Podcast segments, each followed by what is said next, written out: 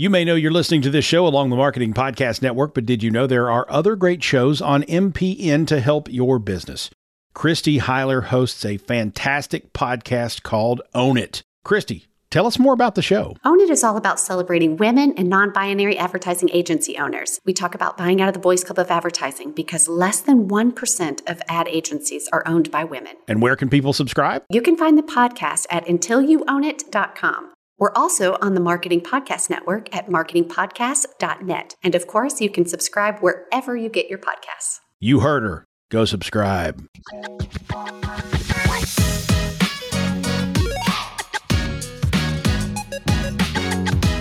Hello and welcome to the Marketing Distilled podcast. My name is Jonathan Gaby, and I'm your master distiller here on the show. On this podcast, you'll hear from industry experts as well as myself to learn from more learn more about marketing and uh, taking those complicated and hard to understand topics and distill them down into actionable strategies and tactics for your business organization or brand so whether you're new to marketing social media digital marketing heck anything online or you've been doing this for quite some time you're sure to hear something new get a fresh perspective or reinforce what you've learned you might even get a new idea for your next marketing campaign, product, or service. And in today's episode of the Marketing Distilled podcast, we are joined by Tim Hines. And Tim Hines uh, bills himself as the marketing starter. He's a marketing evangelist, keynote speaker, podcast show host, and author specializing in developing omni channel programs for disruptive brands and cutting edge technology. With over 17 years of experience, Tim has developed strategic marketing initiatives with a multitude of industry leading companies. Tim has a passion for entrepreneurship and has started three companies BT Social, Curb Ninja, and Pitch Training Camp and has consulted and coached many entrepreneurs to develop marketing plans and hone their pitching skills. He's also a proud member of the Global Business Travel Association, and we are fellow members of the American Marketing Association. I'm in Cincinnati, and I think Tim is in Texas, Austin area. Anyhow, uh, when Tim isn't working, Tim likes to enjoy three B's, and they are biking, boarding, and barbecue man, some of my favorites there. He loves riding his motorcycle as much as he can to explore the world around him. And since a high schooler, he's been snowboarding and loves carving through the fresh powder snow. Since moving to the Austin, Texas area, he's had ample chance to enjoy as much barbecue as he possibly can. I'm so hungry right now, partially because I haven't had lunch yet. But Tim, welcome to Marketing Distilled. Hey, thanks so much for having me on. And yeah, I'm actually getting pretty hungry myself. Maybe we could just do this over some barbecue or something. You have to, well, we can push pause. You can come down. We'll record this in person over at Franklin or something here in Austin. What do you say? Sounds good. I'll pack up my rig right now. Um, perfect. Perfect. Yeah. um, where is Austin, by the way? I, I got a good friend in in Austin uh, area. She's a professional organizer. If you need your house organized, oh, uh, you might check out Lily Neal. She's a, a president, chief uh, organizing officer of Revise Your Space. Look okay. her up sometime. Yeah, I'll check that out. That's kind of cool. Uh, any anything to help get the the closet organized? I know my uh, my wife is very keen on that. So uh, professional organization is big. I've seen I've seen a TV show where there's there's these gals and they go and like organize like the Kardashians' houses and stuff, and they get paid hundreds of thousands of dollars just to pick up people's toys. Yeah, sounds like a pretty good industry. I think we maybe missed our calling. Yeah, it sounds like a good gig if you can get it. That's Take, right. Take this toy and put it somewhere else, and you know, buy a bin and charge the cost of the bin plus 15% for your consulting fee. Boom. Uh, Tim, uh, we are we are fellow members of the Marketing Podcast Network, and as as I'm kind of a new newer member to the network, I've I've gotten to know lots of marketing professionals. I mean, we're surrounded by like Colin Jeffries and Eric Reed and Nick Westergaard and uh, Jason Falls, especially. And one of the things that I learned about you uh, as as I've gotten into the network is that you've written your very own book, mm-hmm. and that's kind of the the meat of the episode today. Cool. Uh, the the book is called The Marketing Starter. So, why don't you tell our listeners who the book is for? First off. Yeah. Yeah, well, so the the long title, right, is the marketing starter. Entrepreneurial spirit will make you a more savvy marketer. And really, what it's for, who it's for, are for marketers who are getting their start in marketing, marketers who are looking to make a shift in marketing, maybe changing their role, marketers who are have recently changed their role and, and maybe are with a new company. Uh, maybe there it's going to be salespeople uh, who are looking to try to get more in tune with the marketing department, really understand, um, and also company founders and leadership. Anyone who is really keen on understanding the marketing function and how savvy marketers should be going about getting organized. Going back to that organizing point, getting organized and building structure within marketing. Uh, so it's all kind of built around this premise of my personal story, which is that I've had this great opportunity to work for a lot of startup companies and scale up companies that have had really either broken marketing or have had a need for uh, some sort of marketing pioneer to come in and build out something new within the marketing department. And I've kind of made a career of that. So I thought it'd be really cool to share those stories and also give tips and pointers to other marketers or business professionals out there who are looking to maybe adopt the same and kind of shake up their careers a little bit. Hmm, okay. So you've had about 17 years worth of experience, which is um, impressive. And I've looked at your your LinkedIn profile, and you've got uh, startup experience. You've got things you've you've done yourself. You've you're clearly an entrepreneur uh, in in raising or starting two or three different companies and organizations. Um, my what what I'm interested in right now is, uh, I guess, what is a marketing starter Mm-hmm. And uh, if anybody's not familiar with that term, flesh that out for us. And uh, at the tail end of your answer, kind of kind of tell us how you got to, uh, you know, see this as a as a role, as a mindset in mm-hmm. in marketers' careers.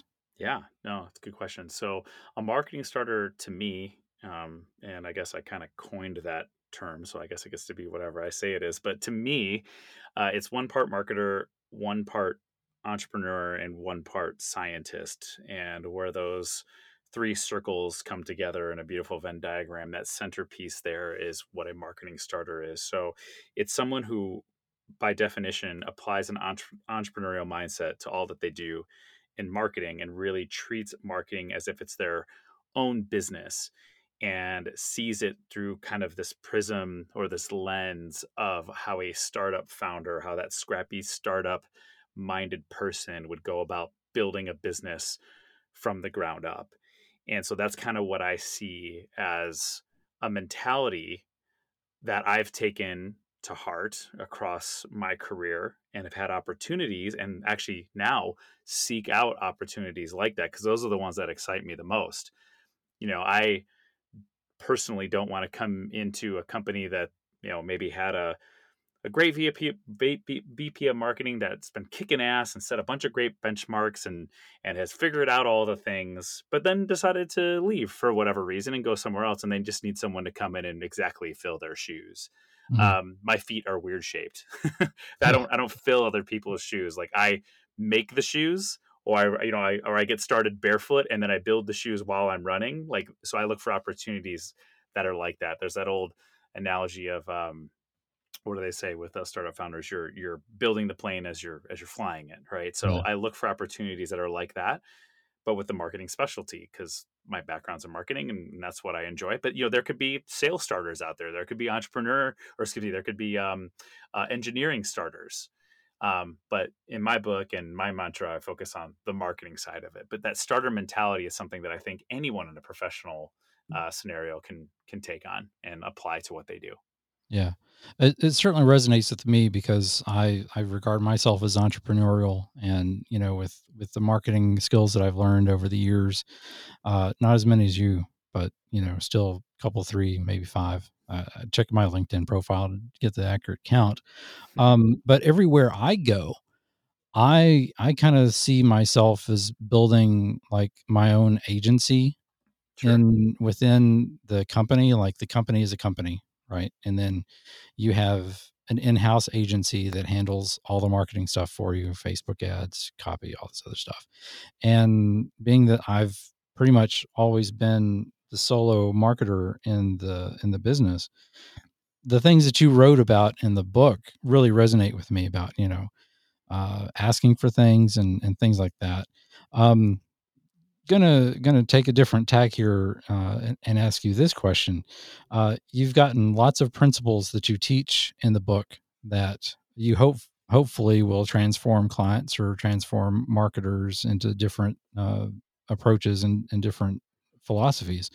Can you tell us a story or any other stories that you might have as to how the work that you've done to get people to become marketing starters uh, has has taken them from you know what what they were to what they are now and, and kind of the transformation process that that occurs as a result yeah well and i think that's something that is i hope the question makes sense i don't know yeah so i think what you know what you're asking is like you know are there are there case studies of of this uh, type of mentality being applied to to people i know or people who have worked for me and um I'd say it's a, it's a continually ongoing thing, and hopefully, it's something that people will really pick up from the book, and other people who recognize what you recognized in in reading it as well will kind of see that and go, "Aha, cool! Those are a lot of things that I'm doing." But ideally, it would be you know for some of those people that are like, oh, "I'm kind of stuck," and you know, what can I do to kind of shake things up and really make a a splash, really make a difference in my org, and and and what can I do to really achieve ownership in what I'm doing. And that's kind of, I think, like the underlying message behind it. But for people who have ever worked for worked for me, uh, any direct reports that I've had in the past, I think that they would they would echo and say that they you know are doing this and they have seen this and and that I've always tried to you know put them in a, in a position to be a starter themselves and to really be champions or owners of the their piece of their little piece of the business no matter how small because that's something that I also preach is you could be uh, a, a creative director or you could just be a creative designer no matter what size of the pie you have you can really be an owner of that and ultimately have a say and make sure that you have a voice and so really it's all about standing up voicing your opinion you know being able to do the grind and you know put your head down and do the work but also taking it to that next level of really pushing a little bit beyond your boundaries and kind of being that outsider where you're questioning things.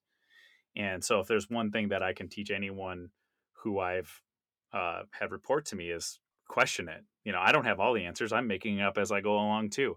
You know, I'm mm-hmm. testing hypotheses. I'm trying to do this, but what we're trying to work as scientists, we need to question things. We need to have a method that we're doing when we're applying our learnings and our tactics to marketing. So I'm not going to get it right. So it's okay for you to question me. Don't be a yes man or yes woman. Question what's happening, question me. And so that I think that's something that I've always left behind with uh, either people I've mentored or uh, people have reported to me. And that's something I preach in when I give talks and speeches and stuff on this subject too. And obviously mm-hmm. it's in, in the book as well. Yeah. So clearly, you know, taking that businessman businesswoman, scientist, and marketer, and just kind of blending them together and seeing what they get and seeing some really tremendous things come up as as a result of a real change in in in the you know in-house agency that you're building. Mm-hmm. So, well, on on page fifty nine you know, I, I like to cite my pages because I'm in, yeah. in, in, grad school right now, and if I don't cite it, I, I don't get credit. Good for you. I don't even um, know what's on that page, so you're gonna. Well, I'll I'll kind of set you up. Uh, uh, I'll tee you up for the question. I'll have to bring the PDF up here while we're. Yeah, you you you um on that page 59 you you describe how you discuss your tra- your career trajectory with your leader at one point mm-hmm. like here's here's what i'm doing now here's where i want to go mm-hmm. um what became of that discussion or you know any discussion that you might have that's that's similar to that and to the new marketer or the person that is you know been marketing for a couple years like the people that hopefully listen to this show uh, what became of that uh, discussion and what advice do you have for other marketers who want to clearly share their career goals and where they want to go Yeah, well, I think it's important for everybody to have aspirations, right? Mhm. Hopefully you do. And if you don't, then I think it's time for you to take a hard look at where you are and go, wait, why am I why am I so comfortable? Why am I so fat and happy? Mhm. Ideally, someone with an entrepreneurial mindset is never going to be fat and happy, right? Entrepreneurs are eating ramen and and pop tarts while they're building their business because they don't have any money, right? They're scrappy, they're bootstrapping, Right. and entrepreneurs are recognize what is uncomfortable and get comfortable with being uncomfortable, right? You should always have a little bit of uncomfortability that makes you want to do better. And Mhm. so if you're comfortable, then I'm- it's in what you're doing right now. I think it's time for you to take take a close look at where you are in your career path. And I think that's what I was doing in that example was going, "Hey, uh, you know, I'm really good at doing this thing, but it's kind of becoming robotic to me you know what where what can i be doing next to get me to that next spot in my career and i think that's where it's our responsibility as as employees as marketers who are reporting up to other people to sit down and, and hold our management accountable and say listen like you want me to do my best work? That's awesome and i want that too uh, but i feel stagnant right now. What can we do uh, to help kind of plot a career path for me within the company within the marketing org here ideally? You know i'd love to stay here if i can um, i want to be honest and, and show you that i have aspirations and and i think sometimes people are afraid to do that. They're like oh i don't want to have that kind of talk with my management because they're then then i look like a flight risk or Yeah. um, i might be pushing them too hard and then they might get upset and you know whatever. Um, i don't want to like draw attention to myself. But this is what i'm trying to say is like draw attention to yourself because if for some reason they start treating you differently as a as a flight risk or um, or as someone who's you know a little rogue and they're like ah i don't like that then you're not supposed to be there. So ultimately it's a good test for you to see if you're in the right place. And so it does twofold. It tests that, and then also it holds them, uh, like I said, accountable to help you kind of plot where where you'd like to go. Ultimately, you know, in your career journey or your career path, at least in your time with the company that you're at.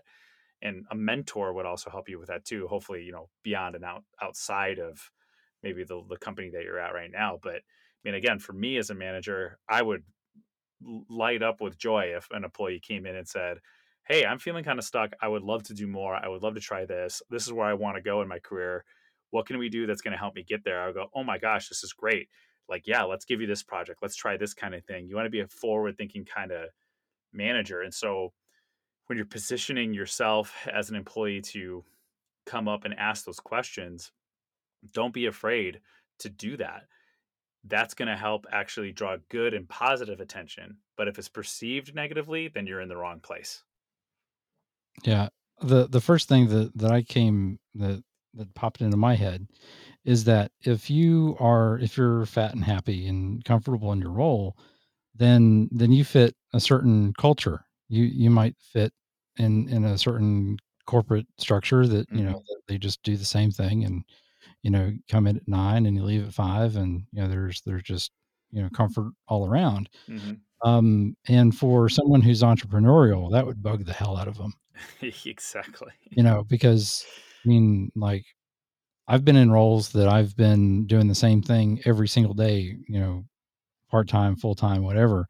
And those kind of experience just like, like, oh, I got to do this thing again. Mhm. No, can I do something else? Is there something else I can do? Is there like some training manual that I can write? Is there, you know, what, what else is there? Mhm. And, and I think, think it's right that as, as you, as you were, were speaking, it, it really seems to be a test of the organization, not only for them, but as a, as a test for you to see if if you're going to be here long term.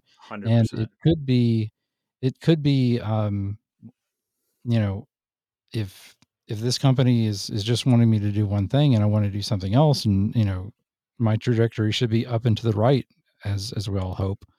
Um, this is a, a real real good way to determine if that's a, a good fit and if you're in alignment that that's something that that uh, your book kind of highlighted for me is that you really need to be in alignment with what's whatever is going on in the organization i mean if you're if your CEO has this goal, then then that goal trickles down to everything, Mhm. not only just marketing and, and business operations and sales and things like that.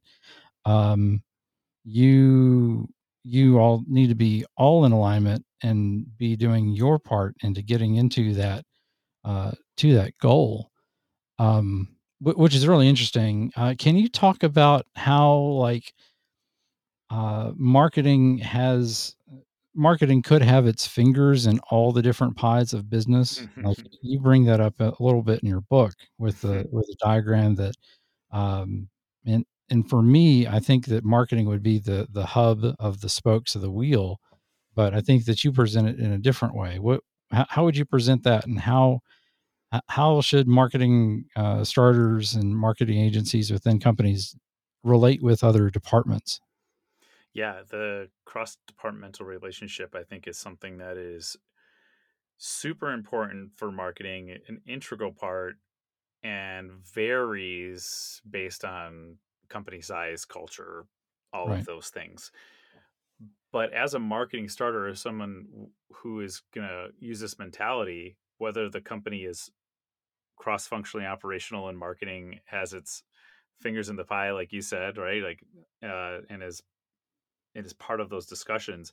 My advice in the book is I don't care if it isn't, do it anyway, right? Mm-hmm. Push the boundary, be a, a dictator of the culture and shake stuff up because that's how you're going to get stuff done. Ultimately, marketing has been for the longest time kind of just seen as like a glorified server, right? Like, oh, let Mhm. me take your order, let me take your order, let me take your order Yeah. kind of a thing.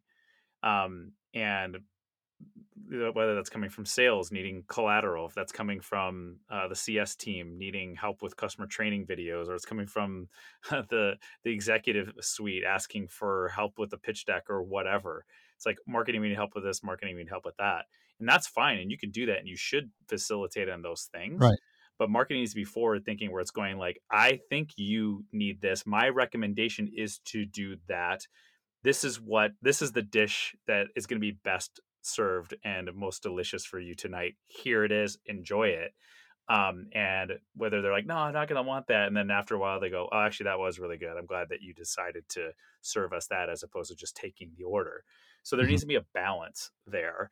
And the only way to do that is to establish a really good working relationship with those other with those other departments. And so throughout my book, I kind of go in and I talk to like the example of coming into an organization for the you know for the first time like i just got this job i'm new you know what do i do in those first 60 90 days whatever Yeah. Your 30, 60, 90 day plan. right so you could do that you can in marketers out there you don't have to be new at a job to do that you could do one now right you could go let's do a reset i'm going to do a 30 60 90 going forward from this point um, Right. but whether you're and new or, you know or that, doing that that could help that could help you because uh, if you're resetting then you then you have a good benchmark of what has worked and not worked and Yeah. you know, how you're going to take an active role in the company to Yep. improve things and you know, exactly you know, to infinity and beyond sorry to interrupt yeah. Uh, nice catchphrase. Um, right. It is. It is saying I'm going to have that active role, and the active role part is part of that marketing starter mentality, and going, hey, I'm going to be a part of these conversations. Like sales keeps coming to me, and they keep saying. You know, they need this, they need that. Like, trust me, I'm listening. I talk to the customers. Like, this is what they're saying. And marketing is like, okay, well, I believe you. Well, that's great. You can believe them and you should. But what's stopping you from jumping on a sales call and just putting your mic and your camera off and listening and actually verifying what they said. What's preventing you from listening to a onboarding call with the customer service team? Nothing like just a little bit of time. Those are things that you should be doing no matter what role you have in marketing because otherwise you're just hearing it through the phone tree. Maybe your manager saying oh yeah this is what sales says that we should be doing and and that's fine but again questioning the status quo going hey cool i love that do you mind if I jump on a call and hear that for myself? I would love to get that firsthand because firsthand knowledge is the best kind of knowledge. So you need to be able to do that and establishing like this communication channel um, with these other teams internally is what's going to allow you to have your you know your hands on multiple multiple pies and be able to sample and be able to be active and ultimately be able to be forward thinking. Otherwise, it's just a one way of people asking you for stuff. You need to be able Right. to deliver it to them. And I mean, I, I guess in some businesses and, and corporate structures, there's really nothing wrong with being, as you say, an order taker. Hey, sales needs a new flyer for this, or um, um, the the web guys need a new copy for this, or you know, they, they just need things to do their part. Yeah. But um, it it almost makes better sense if you're if you're taking the active role and really getting into more things and um, understanding more of what's going on in the company hmm as opposed to just you know being siloed. hmm Uh, one of the go ahead.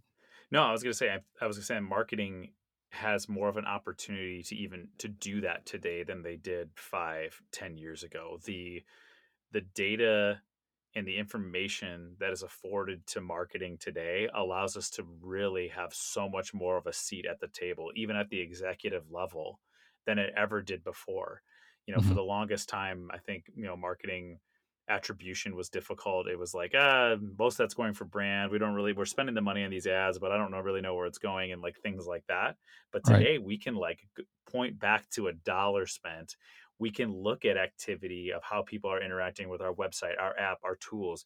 We can actually have active listening. There's so much available to marketers that allow us to corral good information and be able to build a narrative that works in marketing's favor for us to dictate the way the business should be going, not necessarily the other way around. So we have so much more of an opportunity today to have that seat at that planning and strategic table than we ever did before. Right. Uh, perfect case in point would be that, uh, say, your social media manager is monitoring Facebook posts or you know, Twitter replies or something like that, and they start to see a pattern of uh, their customer saying, uh, "What you did is good, but we're we'd really like to have this, have another feature in a software, or have another item on the menu, or you know, just whatever." And Mhm. then the marketer has the opportunity to say, "Hey, operations, we have X amount of you know w- w- with whatever data that we can show to prove our point." to say, hey, lots of people want this feature in in our software or the new menu item added to our menu. Uh, what can we do to make that happen? So not only you know exactly. just in that example, what you've done is is uh, transformed yourself from being just an order taker to someone who is actively driving uh, the business and you know kind of having a seat at the table where you're talking to operations, you're talking to um, you know engineers product designers product managers that you know the whole thing and and that's really where where that you know interdepartmental non-siloed approach brings you Yep. 100%. And we almost have a duty now to act that way. Like if I met a marketer that's like, no, the silo thing works, I'd really question right that resolve. I'd be like, well, how? Because there's no way that you can't play in everybody else's sandbox in the world that we live in today. This is impossible. Can you please explain yourself? Like, I'd want to know. So we have a duty to do that now. Okay. Uh so that, that was really good to talk about the interdepart- interdepartmental thing. Um this is a, a big question within marketers and salespeople. There seems to be this you know continental divide between marketing and sales in in a lot of organizations.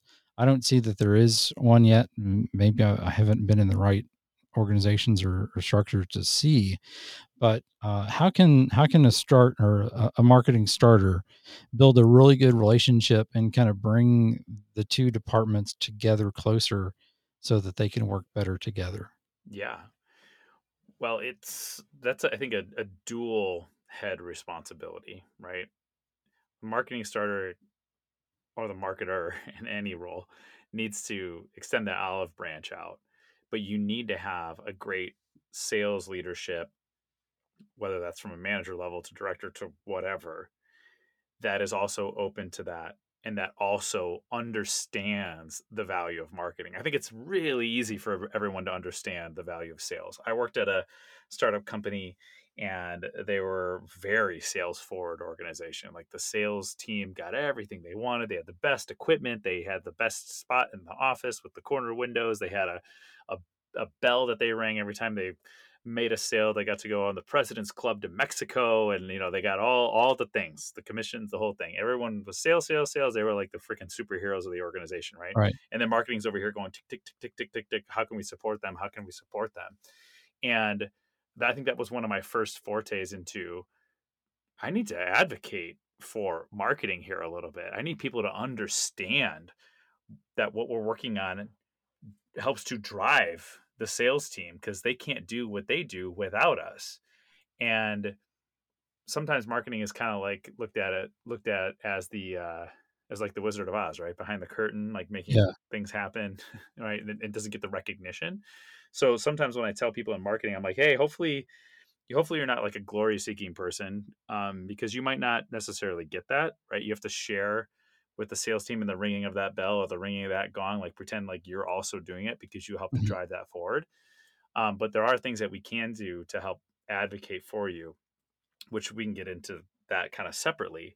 But the way that the way that we can get these two departments working together is to have that mutual respect and it's a two-way street but marketing can get it started and the way that you get it started is by getting plugged in as much as possible and being present. Going back to that example i said before about sitting in on sales calls you know hitting up a sales rep and saying hey uh, you have a demo call coming up here this week? Yeah i do. Would you mind if i sit on that? I just you know i really just want to hear about uh, how the how the customer's talking. I want to hear the way that you pitch. You know, I really admire how your sales tenacity. I want to make sure that I'm doing what I can to help support it the way that you do it. And they go, "Oh, cool, cool. It's yeah, you you you want to get on it for me so you can learn. Great." And that immediately starts building rapport. Coming in, you know, to the new organization or resetting your 30, 60, 90, what are some of those those things that have been on sales list of marketing things to do? What are those one pagers those deck edits whatever? Can you knock some of those things out to make them happy? Cool start doing some of that stuff. Showing up to the sales meetings whether that's the weekly one or bi-weekly or creating a marketing sales meeting where you guys get together and you collab but you start showing sales team hey guys cool. Remember those those uh those deals that you crushed last week? Yeah well those came from the ad campaign that we ran and we're looking at doing another one uh this way and reaching out to this audience and this is what we're doing here and really explaining to them you know in, in layman's terms uh that most people in the organization can get as opposed to getting really nitty gritty marketing and and explain to them how these campaigns work and what it's doing doing for them.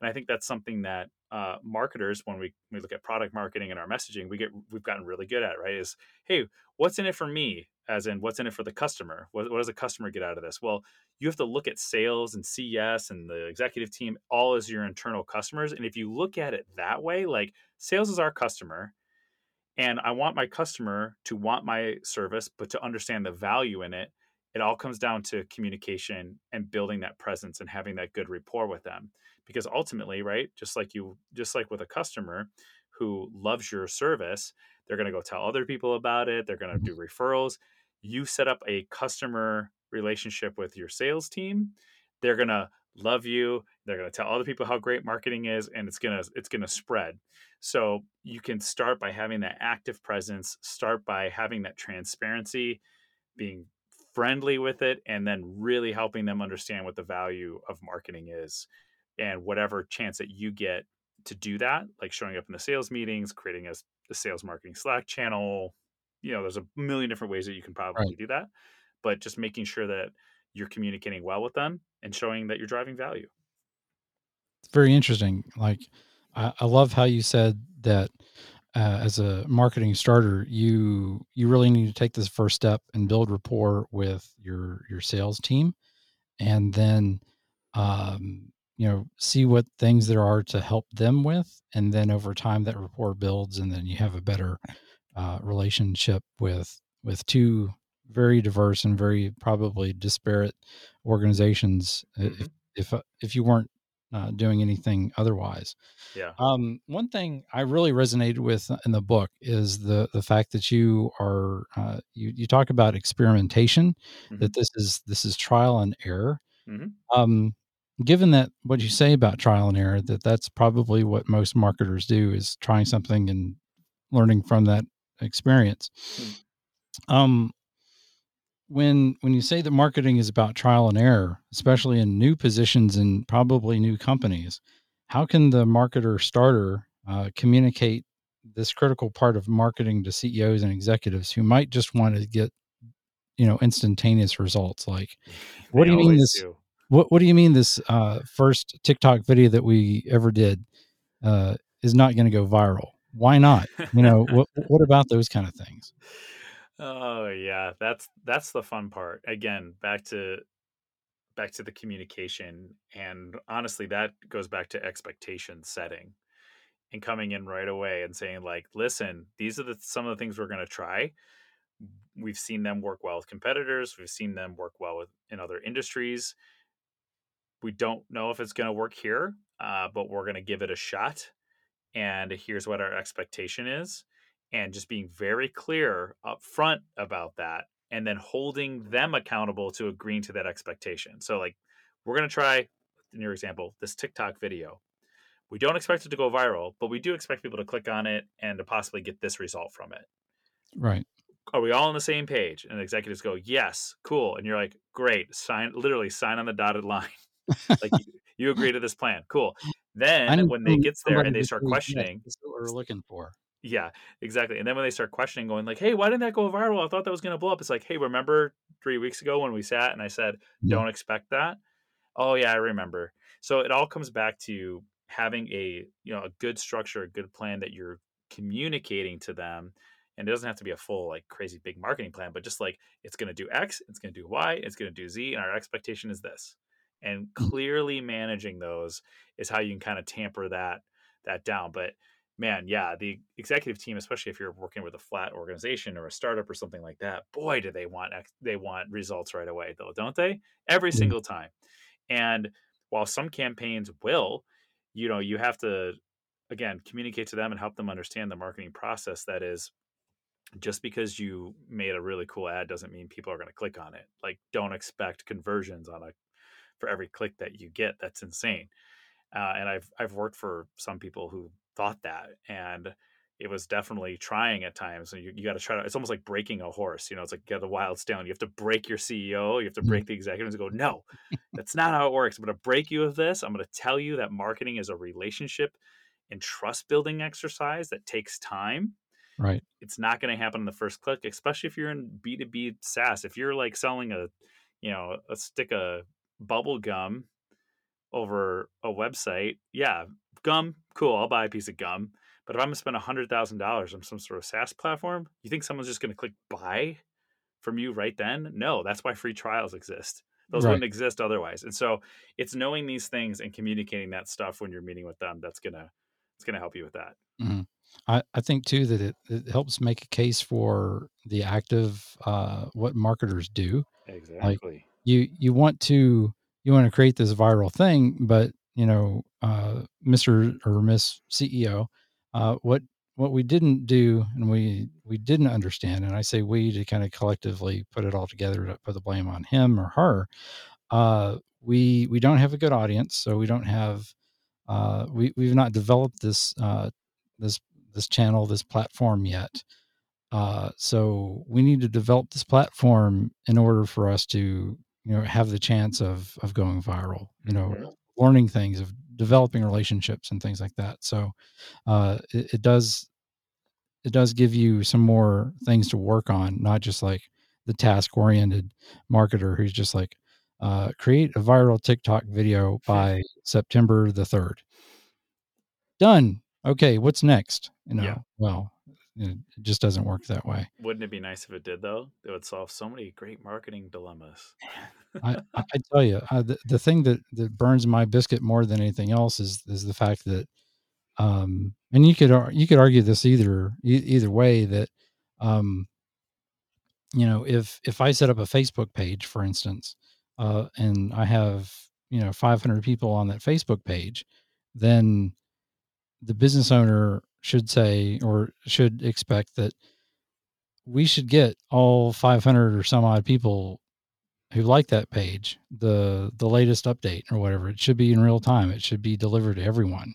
And i mean i could see you know the case that facebook makes is that just because they like you doesn't mean they want to hear from you all the time. Mhm. that's why we do it. Mm-hmm. really why they do it is because they want you to spend money on an ad that gets their their accounts better Mm-hmm. but um, you know, COVID nineteen has been a big thing right now with the coronavirus and everybody going to work from home and and that kind of thing. Uh, and and that's created lots of workload uh, adjustments and has has led to burnout, especially in today's times. Mhm. How can marketers, uh, marketing starters, excuse me, avoid and, and manage and deal with burnout? Yeah, and that's actually something I talk about in my book. I have have a section dedicated directly to that because it's something that entrepreneurs, when starting something, can feel. Um, I think there's been real fatigue in the workplace, like you said, over the past few years because of COVID and other stuff, and um, and Zoom itself, Zoom burnout is a real thing too. We're just like sick of meeting people in over video. You know, it it it gets taxing on us. But outside of that, when you're overworking yourself you be you it, it takes away your creativity it takes away your ability to have critical thinking. So setting up a way for you to pace yourself is really important and and in that section i talk about how you need to budget your time is really what it comes down to is that you have your marketing experimentation your campaign building your, all of your things happening in like an 80% bucket right Mhm. and then you need to especially if you're in a fast moving industry or company or whatever have like a 20% set aside for like the crises or the last minute urgency or the something that oh my gosh like this just fell on my lap um, and you need a budget for that in your time whether that's weekly or a few minutes a day or whatever you have to figure out what works best for you but you should budget some time in there so those things then don't overload you because just like emotions we all have a, a cup right? And it keeps getting full and full and fuller and eventually it'll overflow and so you have to make sure that you're biting off what you can chew and it really comes down to time management personal prioritization around like mental health taking a step going outside getting some sunshine like it's okay to step away from your computer.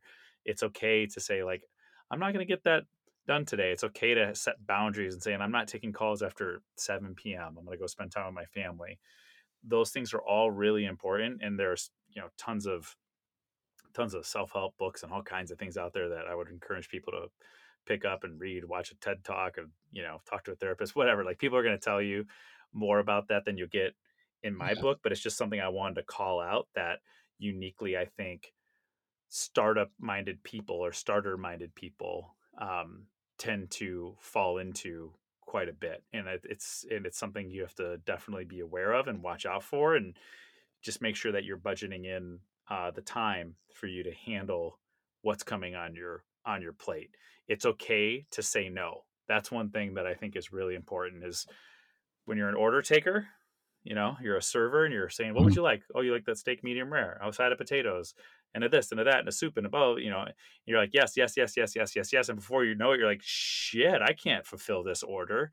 It's okay to say no and i think we have to have the courage as marketers no matter what level we are, we're at in a company to say that okay great idea uh, mrs ceo i like that but in our current sprint and what we've budgeted for right now let me tell you the amount of time that i think that's going to take and the amount of manpower so i can do that for you sure but Mhm. then this is going to have to fall off until next time. It- how urgent is this to you?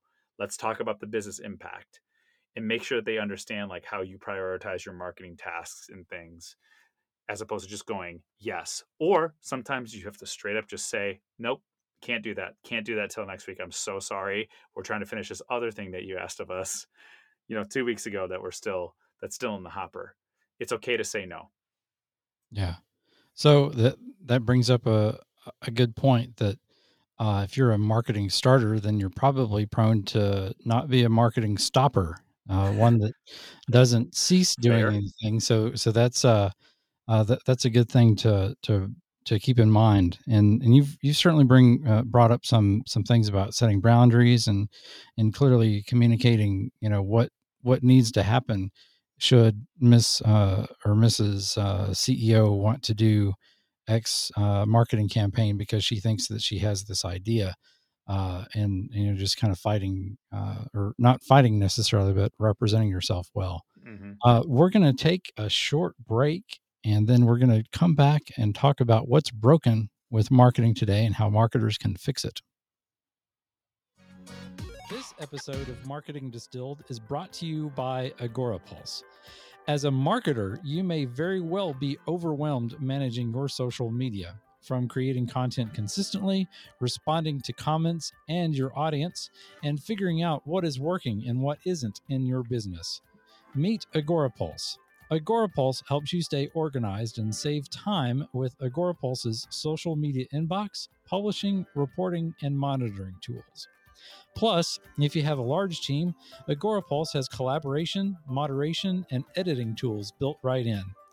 Join folks like Ogilvy, Shipt, Confluent Health, and over 31,000 other social media managers by signing up today for your free 15-day trial. Visit jonathangaby.com slash agorapulse to get started. That's jonathangaby.com slash A-G-O-R-A-P-U-L-S-E.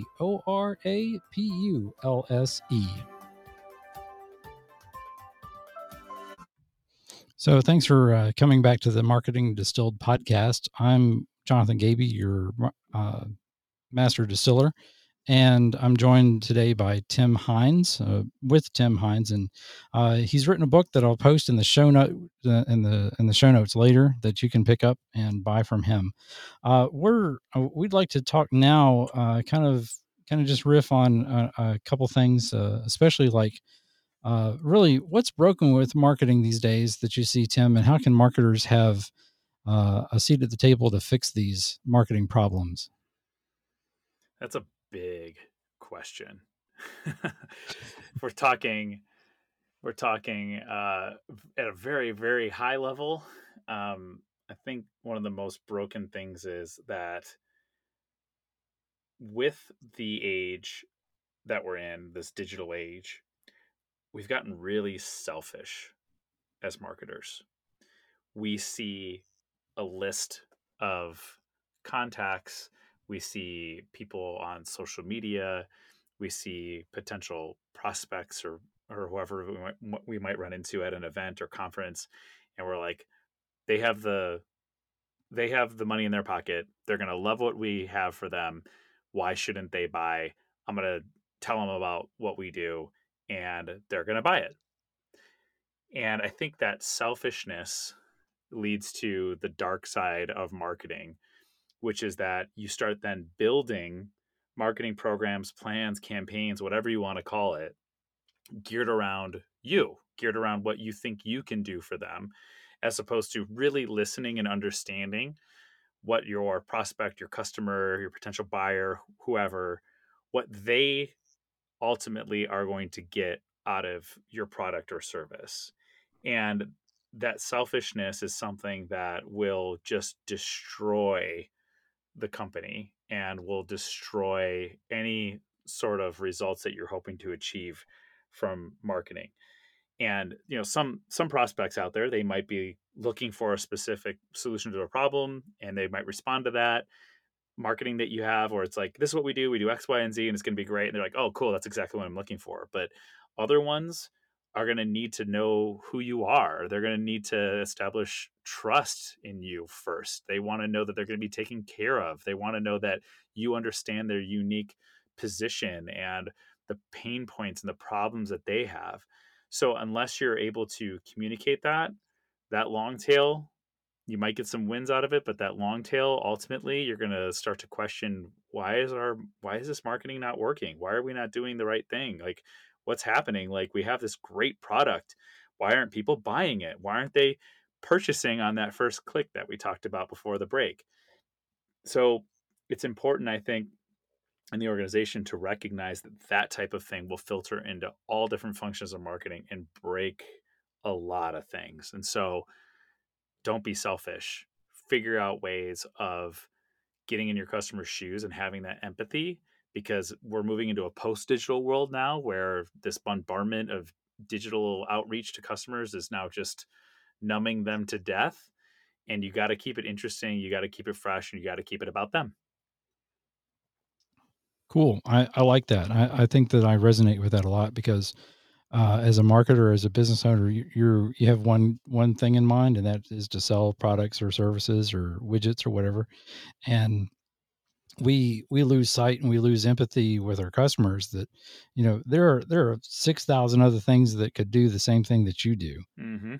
and you haven't you haven't made that case yet for why I should buy from you because I don't know you uh, because I don't know you I don't trust you and because I don't trust you I I can't like you yet you know that no like and trust factor that we all talk about in 100%. marketing school and things and and that's really important um one thing I see that's broken right now in in uh, marketing could be that um, we don't we don't really understand our customers as much as we we should uh, because we don't we don't care we don't we don't have the time or whatever so Mhm. so marketers should really uh, take a step back and really understand their existing customers and you know do a lot more research and a lot more surveys and a lot more you know just you know ethnographic or ethno- ethnography i guess that's a word uh, We'll just call it i'm in grad school so i have to say uh, big words to, to make Yeah, the why are you being fancy? It's called customer listening. Come on, man. yeah i know right sorry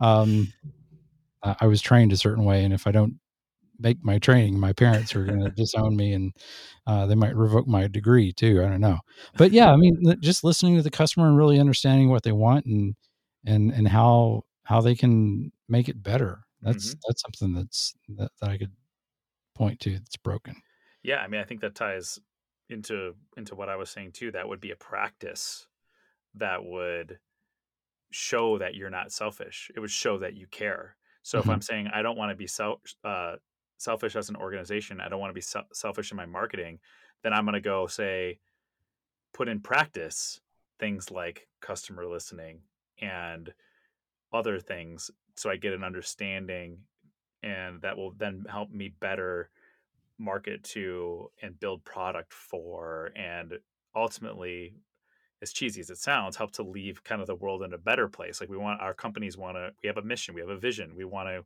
make life better for somebody in some way and ultimately there's even if it's a business purchase B- b2b purchase there's still an emotional attachment to that right? Like why should i as a as a uh, b2b marketer buy your marketing tool or the one that you had on your advertisement versus another one?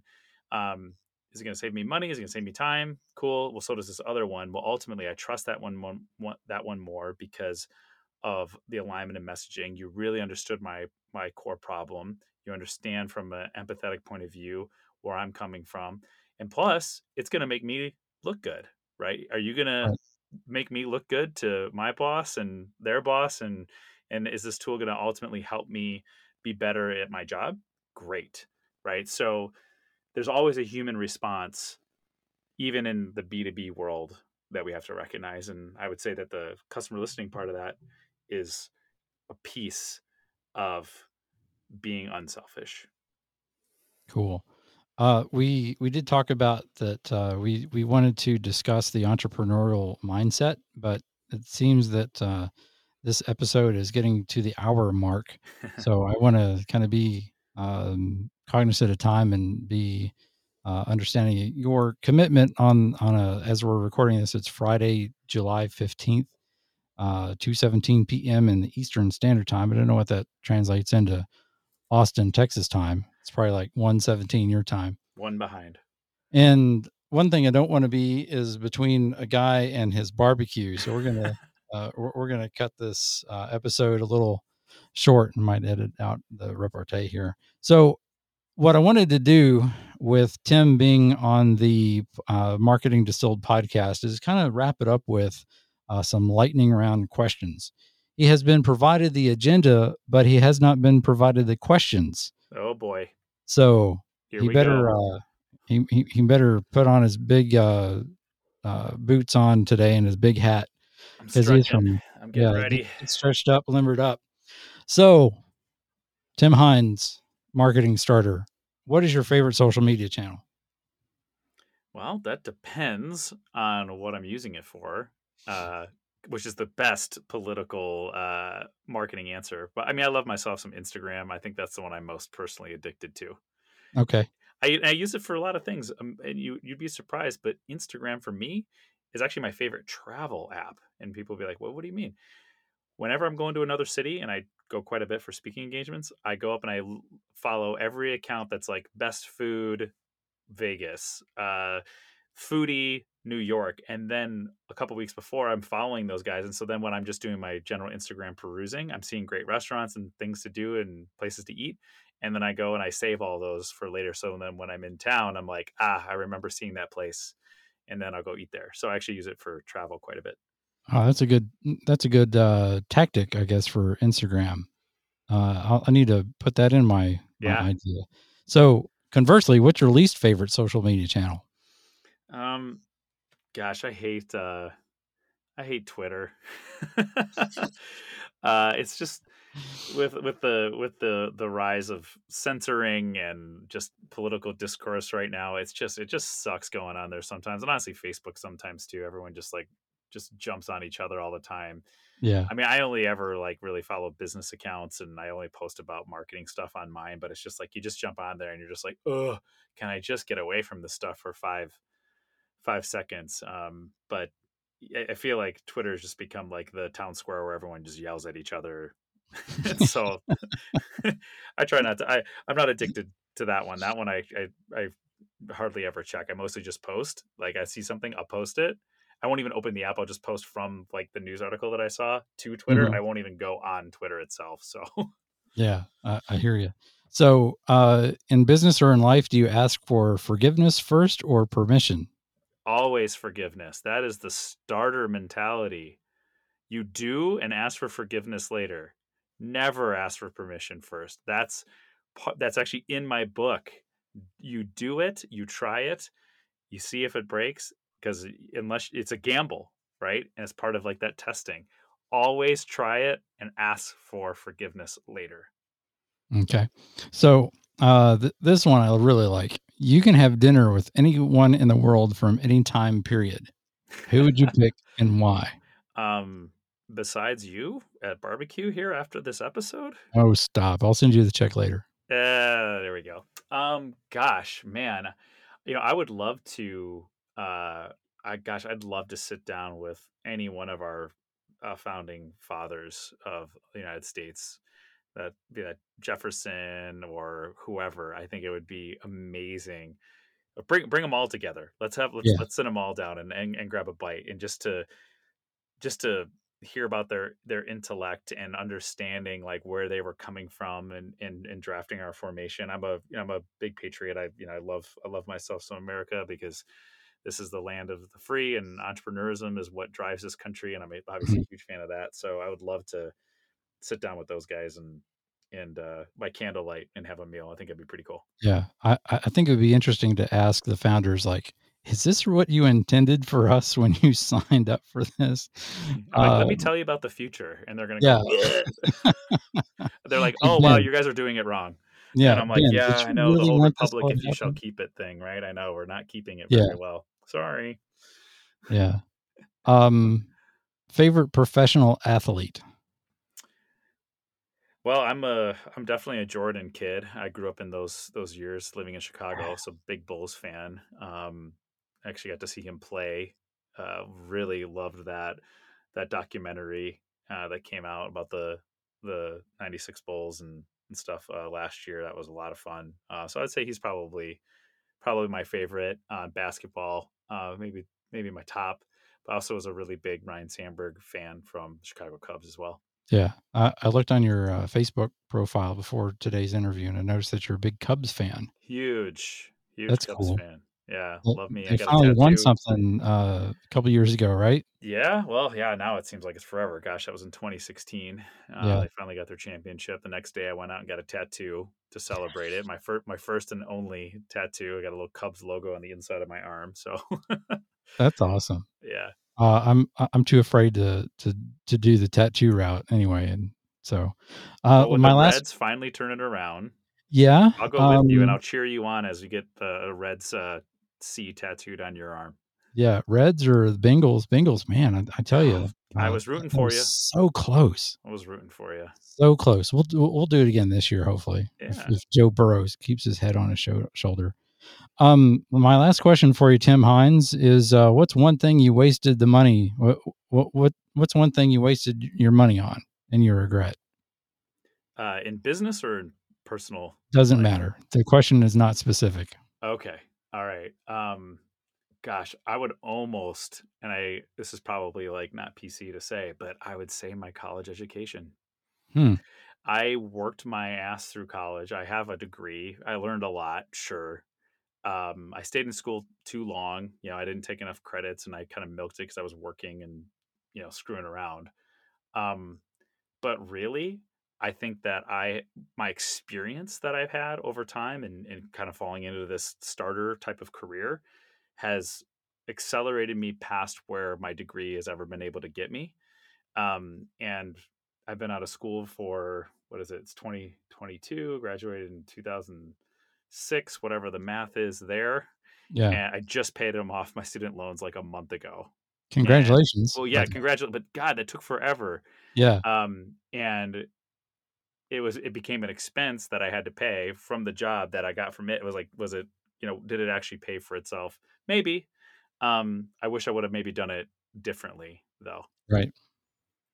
Yeah. I, I- I think that with higher education, there's always that um, push and pull, and we're, we're always wondering, like, did I do the right thing? Like, could I just have gotten a certification in this and you know Mhm, went that route? mhm. Um, what's the what what's the one thing that that you don't regret spending money on? What's what's like the best decision you ever made in your life? Well, I, I realize that that question kind of ends it on a low note. I want to end this episode on a let's, let's flip it on a high note here. Yeah, well, uh, I've, I've, my wife and I have been fortunate. We work really, really hard, and we were able to buy uh, a townhome when we were living in California. Uh, right, right after we got married, we were able to buy, be able to buy the town, the townhome that we were renting. And I was really like, oh, I don't know, like, it makes sense. I don't know if we should buy now. And she really like pushed on it, and um, you know, we emptied our savings account to be able to put the the down and the close on it. And I'm really glad that we did that because that afforded us the ability to uh, have have an investment property over time. It afforded us to get another house and then another house, and then we actually just sold that first house finally, which then paid off the student loans among, amongst a bunch of other things. And we're going to also reinvest some of that money. So it allowed us to get into to real estate. So if you guys are hesitant about taking a chunk of money and investing in real estate, don't be. I know the interest rates are getting high now, but they'll come back down. You can always refi, invest, invest, invest your money. Um, you will regret if it just sits in your savings account. So um, I would say that was a great thing to spend some money on. Cool. Well, Tim, it's been a real pleasure to one get to know you and two talk to you about your uh, newest and latest book, The Marketing Starter.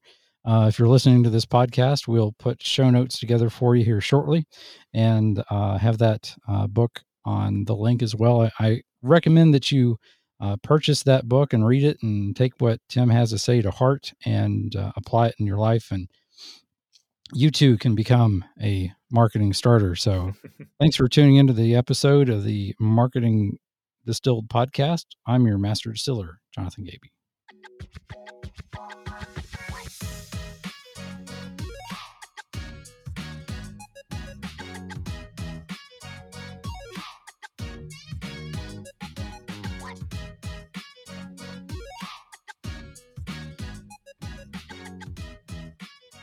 This podcast is heard along the Marketing Podcast Network. For more great marketing podcasts, visit marketingpodcasts.net.